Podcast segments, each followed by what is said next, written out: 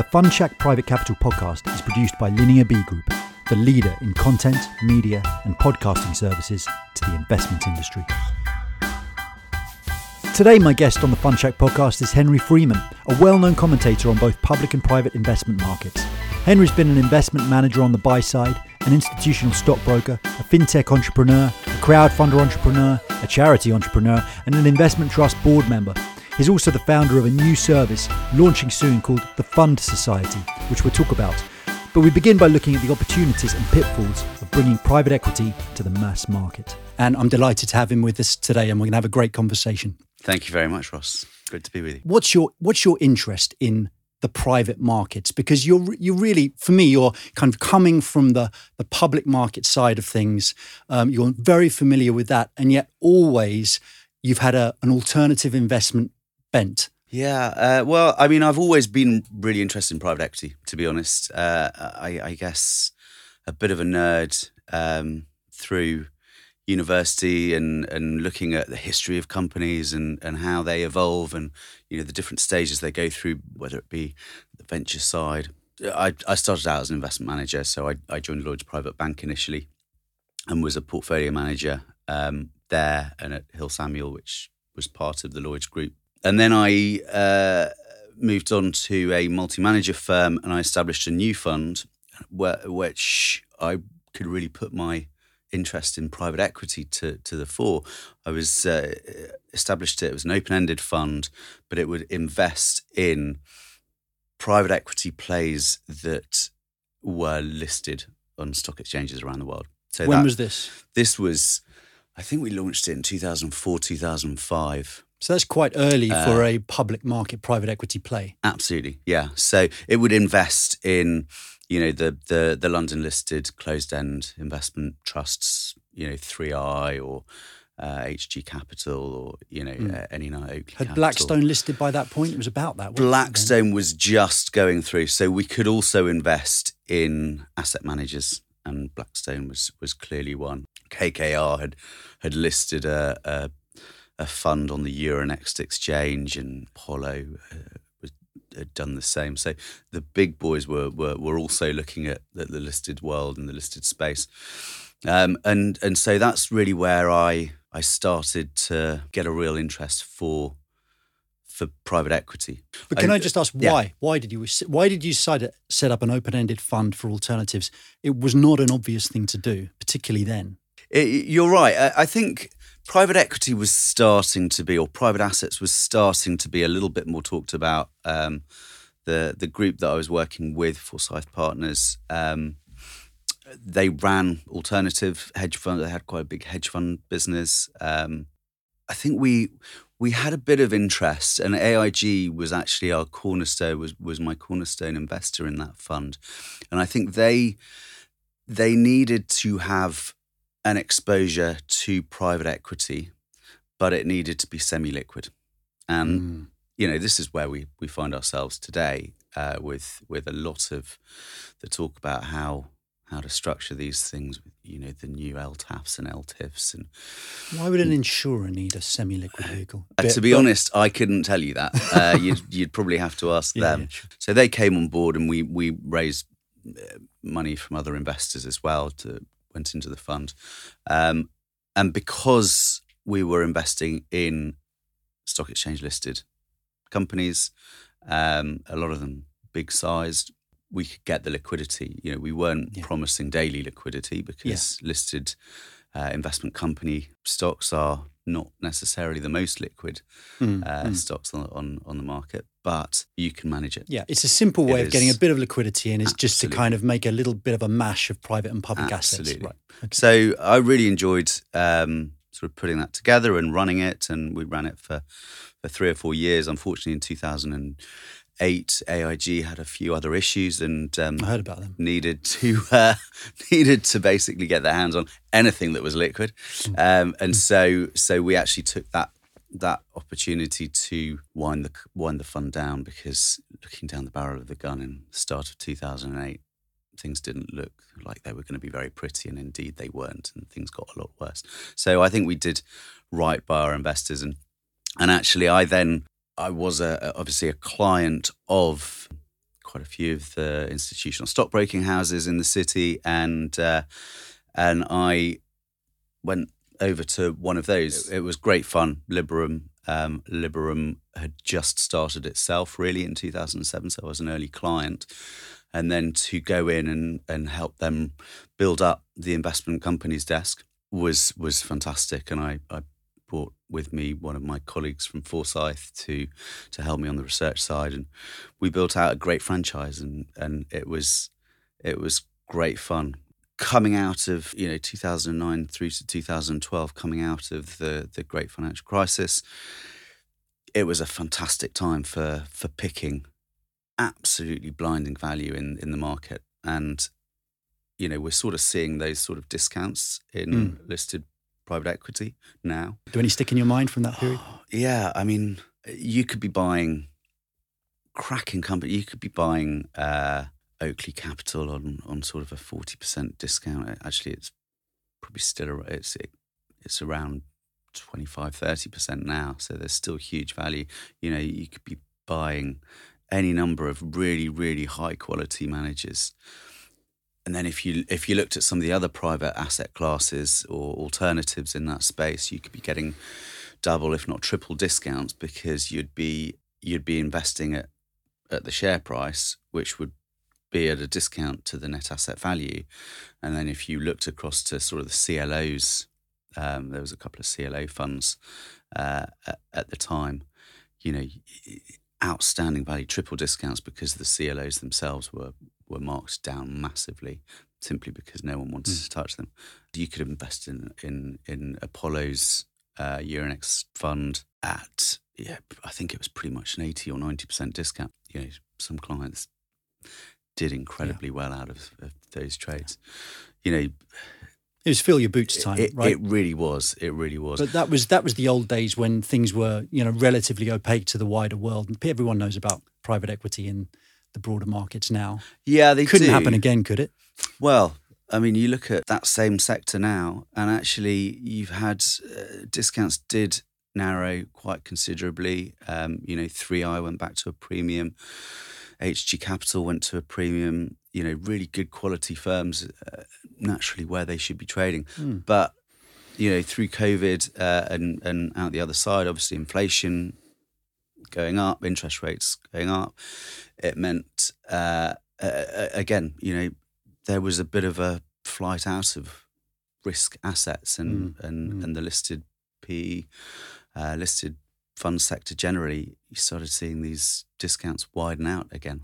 And there's still, you know, huge value. I think there's there's some cracking value around. I've been picking up. It's quite nice not mm. being uh, not being employed by an investment bank now or an investment manager because it means I can just go straight in. I don't need to to fill in forms, etc. So I now live in Guernsey after 20 years in in London uh, on the investment management and investment banking side uh, to really go non-exec director and and and take on a few other um, positions with managers with funds uh, and and help them with whatever challenges they've got. And and so now in Guernsey I, I do I stay involved with private equity. I sit on the board of um, of Guernsey's sort of sovereign wealth fund uh, the state's investment board. And mm. we've actually been sort of restructuring the fund uh, the funds uh, and and you know private assets are a key element that that we've been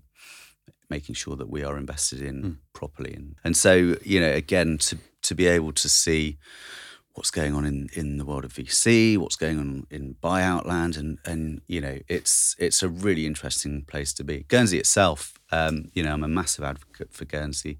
It's been great fun, sort of moving there and, and building new life there, and um, it's uh, in itself it's a huge hub for for private equity on the operations side. It's a it's it's a go to place for administration for private equity fund administration.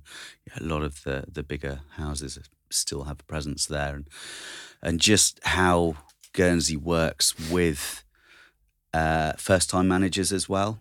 You know the the different structures, the different sort of flavors of of funds that you're uh, and entities that you're able to establish, it it it's got everyone you need to to know in a very short very small space. Literally, you can get everything set up for a for a fund launch in a in a very short amount of time. It's uh, it, it really is quite a fresh um, approach can, compared to you know the bureau, bureaucracy that you can go through in other jurisdictions. Um, so it's it's it's what great... what underlies that lack of bureaucracy? Is, is it is it the regulatory uh, environment, I mean, or is it more a cultural thing? It's actually very well and highly regulated. Um, I think it's more it's people driven. It's it's a small place, mm. so it's a small island, um, and so everyone knows each other. Mm. You know, it is very, as I say, it's very easy to yeah, yeah, connect yeah, hmm. with whoever you need to see. There's nowhere else you can really do that. So I I, I give up my time and sit on um, the GIFA, the Guernsey Investment and Funds Association, the sort of the trade body for for industry uh, as well, and very proud and, and pleased to be working with Guernsey Finance, which is the promotional agency for um, for Guernsey. Yeah. And so that does that almost bring us up to date?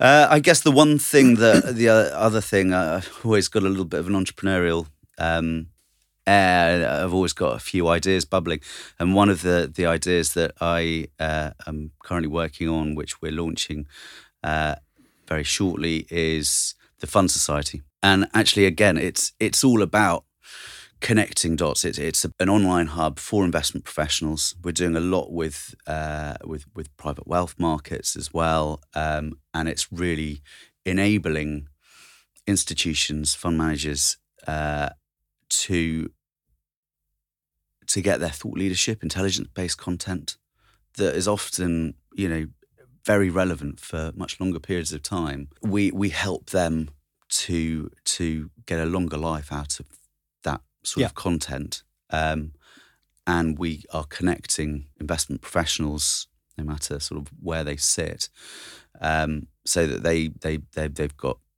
up to date industry news uh, as well as a, a, brief bit of market news. We're certainly not trying to replicate what Bloomberg does or or the FT, and indeed we're, we're working with um, news organisations, uh, sources to to bring a curated news aggregator. So again, high quality investment writing, um, together with proper intelligence based content. Uh, and so, yeah, we're, we're, we're launching that very shortly. You covered so much. I want to go back to the start and talk about some themes that, will, have come out of your very varied career. Um, and so, one of the really obvious themes, and it's at the front of mind of so much of my audience, the democratization of private equity, the retailization, yeah. both of which are very unsatisfactory terms because it's it's neither of those things really. It's more just increasing the access to private equity returns for ever more, ever smaller investors. It's more like a fractionalization yeah. of private equity, which is what I might call it. Um, and so this is this is also it's like the holy grail of private equity investor relations. It's not really investor relations either, really. It's more like investor acquisition mm-hmm. of a whole new market. And if it can be done well, then it changes everything and, yeah. and there's and there's a whole new world of growth ahead. I do really think the next big push, the the next big influx of capital into private assets is going to come from private wealth. There is absolutely every reason why private wealth should be able to access uh, and invest in private markets. The issue that they've all had to date is one of liquidity because they manage portfolios on behalf of uh, their clients. You know, that's where I came from. I was a, a initially started out at, at Lloyd's and, and Hill Samuel as a private client investment manager.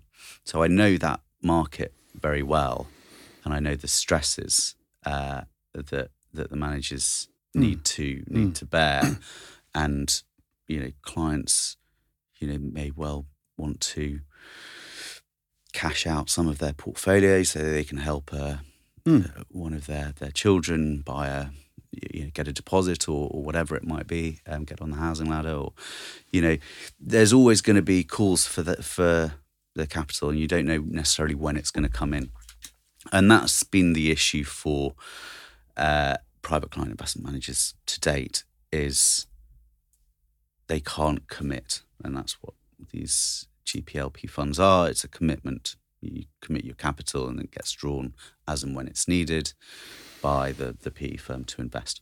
This is the real bugbear. This is the thing that really uh, everyone's trying to structure their way around. But to some degree, I think it's zero sum. Mm. And the reason for that is that my view of the, of the success of private equity is that it is all pretty much 100% about commitment. And anything you do to water that down will water down the proposition as a whole. And so you have first-hand experience. So I'm not denying that you're, you're under constant pressure for capital calls. But we kind of assume that people want like immediacy, like everyone's got ADHD. Our society mm. can't stop, you know, fiddling with things and buying and selling. But if you look at people's lives, that's not actually how they behave. So um, people get married. And in fact, the more money they have, the more likely it is they get married. They deliberately remove their life options because they know that that kind of commitment is good for the long term. And and yet we seem to make this assumption that they're incapable of committing when it comes to their mm. to their finances or even just part of their part of their finances. And I think that might be, excuse me, looking down the wrong end of the telescope. The commitment element of private equity isn't a bug, it's a feature. It's a selling point. Yeah. And I think if you could if we could just reframe private equity and stop talking about private and maybe even equity and talking about commitment as a selling point, yeah. then maybe a lot of these structural issues just just fall away. Uh, is that is that's a great? It's a, a really well uh, enunciated sort of overview of it. I, I uh, that really does chime through. I think on that point, you know, I I do think yes, you need to have a. I think private wealth, private managers, they would be willing to commit the and and the underlying clients are willing to commit and that's part of why actually there is an increasing interest in private wealth investing in mm. private assets uh, but they just need something that will enable them mm. if worst comes to the worst or they absolutely have to take their money out they need to have some sort of mechanism I really think the opportunity is with current structures, whether it's um, almost tokenizing the documentation so that it is a straight through process, straightforward process to transfer one LP interest to another that actually effectively would be held in nominee by the, the private client investment manager or the private bank. Yeah, the lawyers um, won't like that.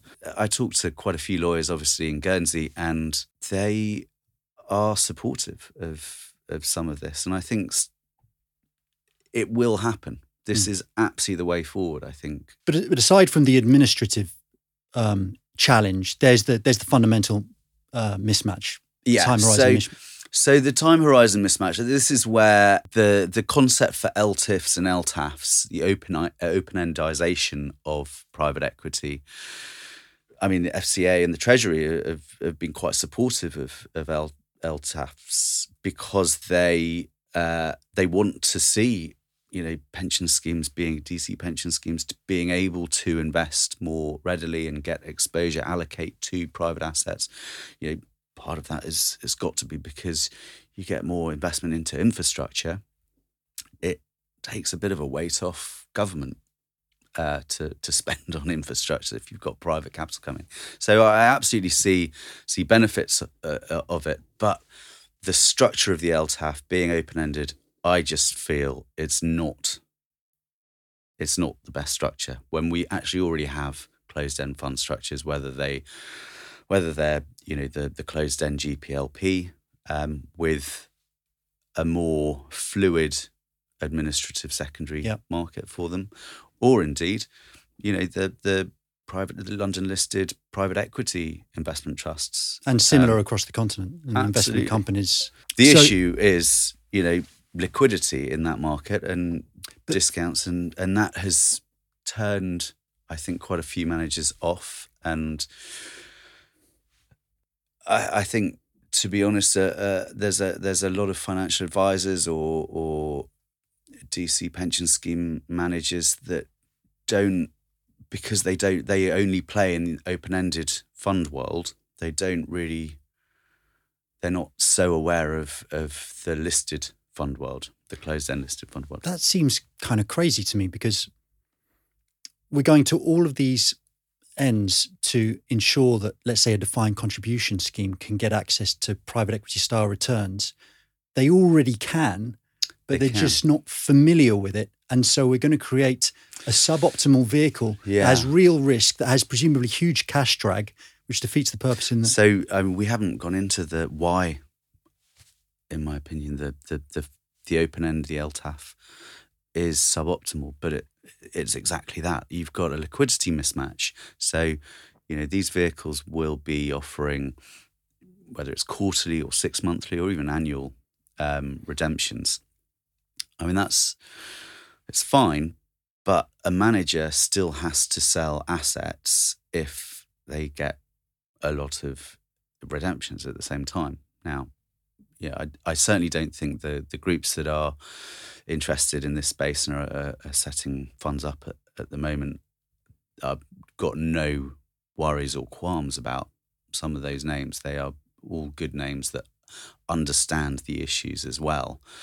It's when they become more of a retail product and they become marketed directly Hmm. to retail, small retail, who won't necessarily, they'll be sold, as you say, investment, uh, private equity style returns. Well, what is a private equity style return? The IRRs, which private equity market themselves on at the moment, quite rightly, are based on when capital is is called Hmm. and the investment period that it's held for and you know it gets sold. So you're not getting the cash drag. And with an open-ended fund you put all of your cash in straight away. Uh, that's you know that's that's fine if it's fully invested. But even then i think that the ltaf is required to have a cash buffer. So you know 10 15 20% needs to be in cash or more cash equivalents liquid equivalents so this is so the opposite. immediately you're getting Yeah. diluted returns This is the opposite of what an institution would do. They'd Absolutely. overcommit in order to hit their targets. Absolutely. Here, it's a deliberate strategy of undercommitting.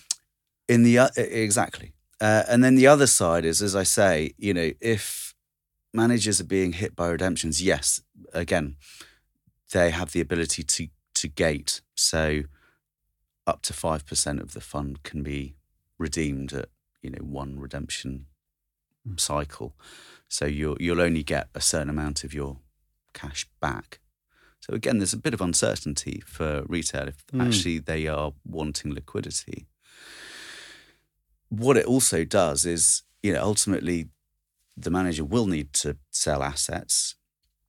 If you're in a difficult market condition, you know, take the last couple of years, you're going to have to be selling assets which are the most marketable, which probably the ones that you really want to hang on to rather than sell, which ultimately means that if you get hit by redemptions and, you know, over a two or three year period, however long it, it, it is, and a bunch of investors leave, but your loyal investors are left with a bit of a, a rump portfolio Yeah. because Mm. the managers have had to sell down. Well, this is what happened to Woodford, really, isn't it? Yeah, I To mean, some that- degree it is. absolutely. Yeah. It, it is. It's For our international lis- listeners, Neil Woodford was a active fund manager with an open-ended fund, celebrity really, who started investing in um, in private companies and quite small kind Yeah. of tech ones as well, and ran into this mismatch problem. And it was a big.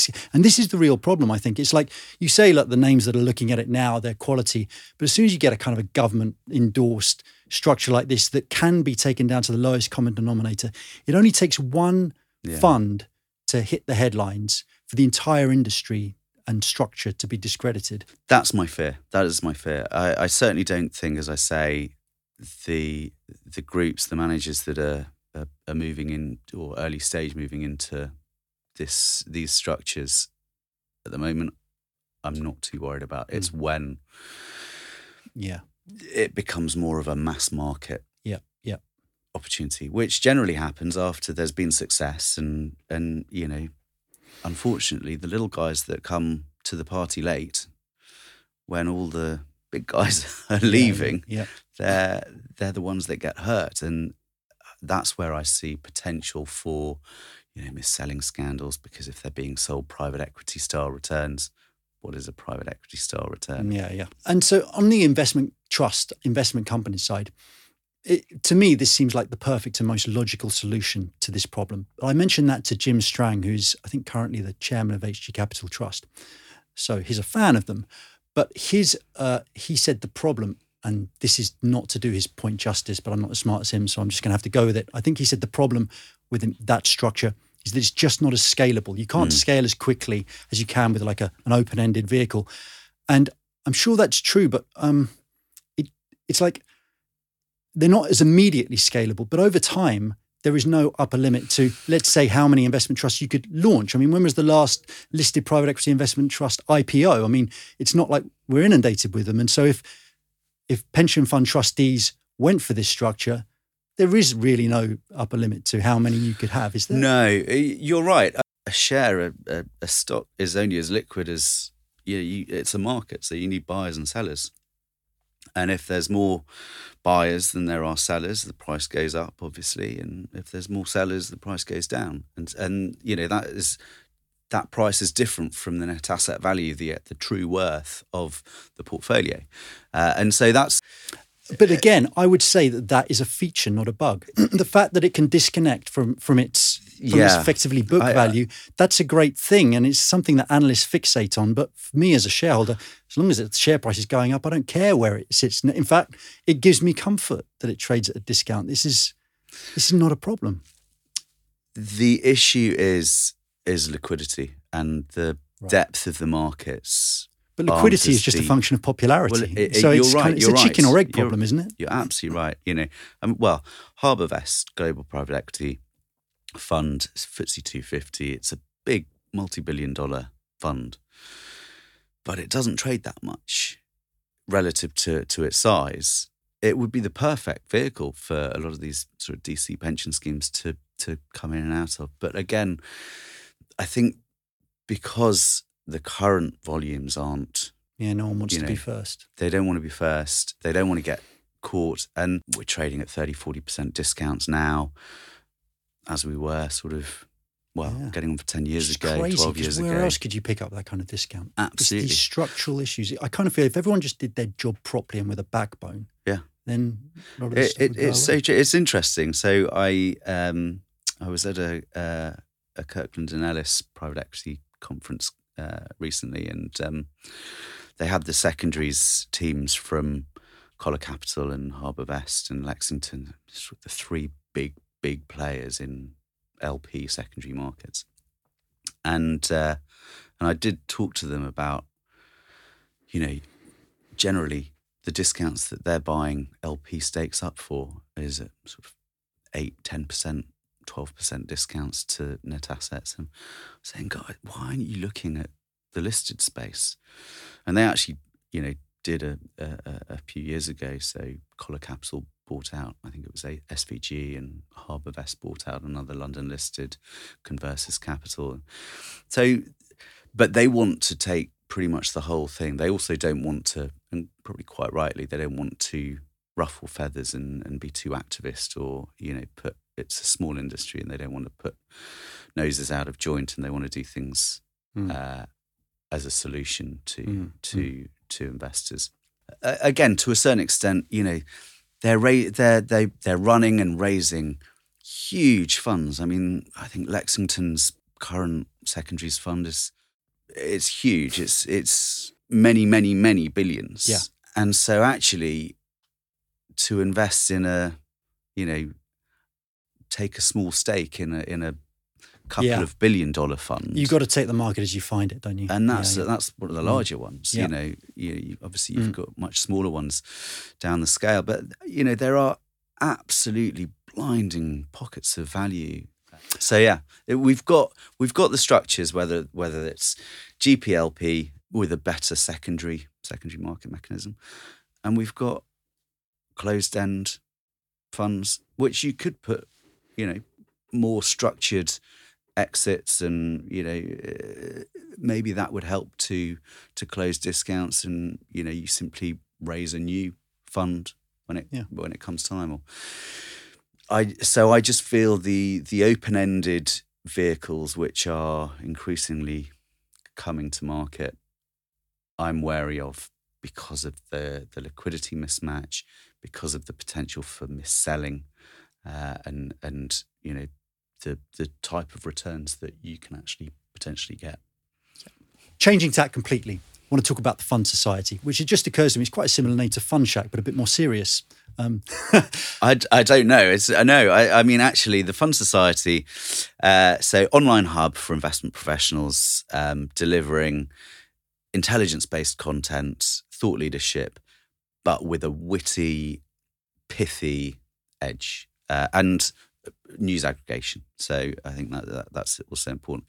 It's where you can come for your industry download, what's going on in industry, what's going on in, in markets. We're not, as I say, we're not going to get into the weeds of, of, of everything. And it's more thematic. it's more, much more thematic, um, sort of bigger picture.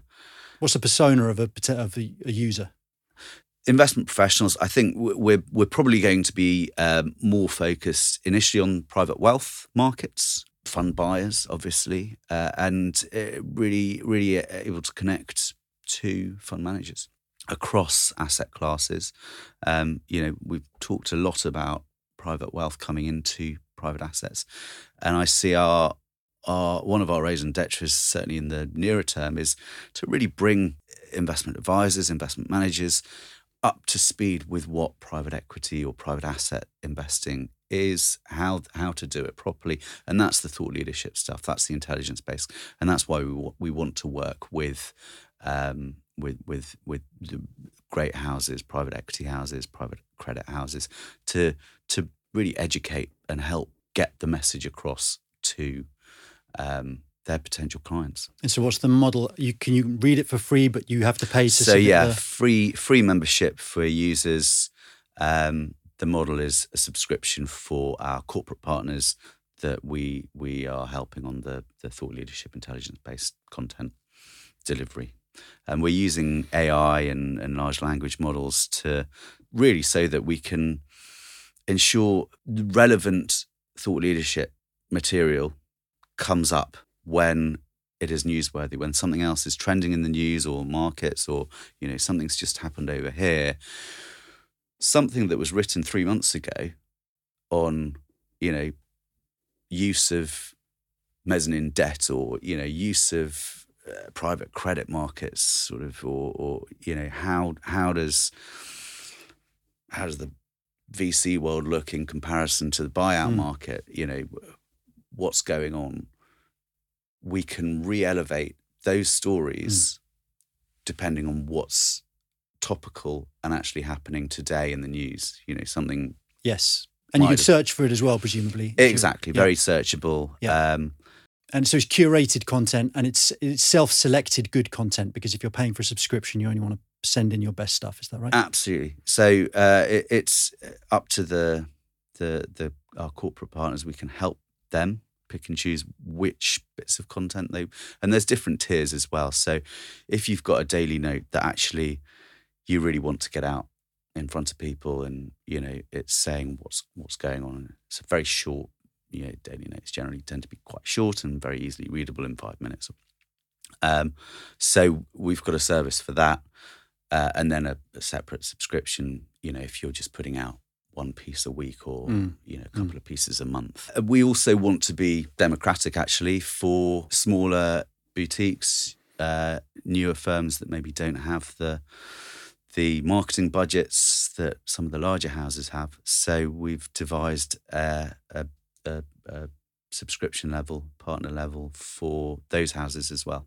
So we really want to, and that was one of the things that, that I, I did. I used to sit on the uh, ratings committee for Forsyth ABSR, and and one of the things that was great was it was very democratic. So we'd have the boutiques uh, boutique investment managers had cracking investment products, and we'd be able to put them on exactly the same level Mm. as the big guys.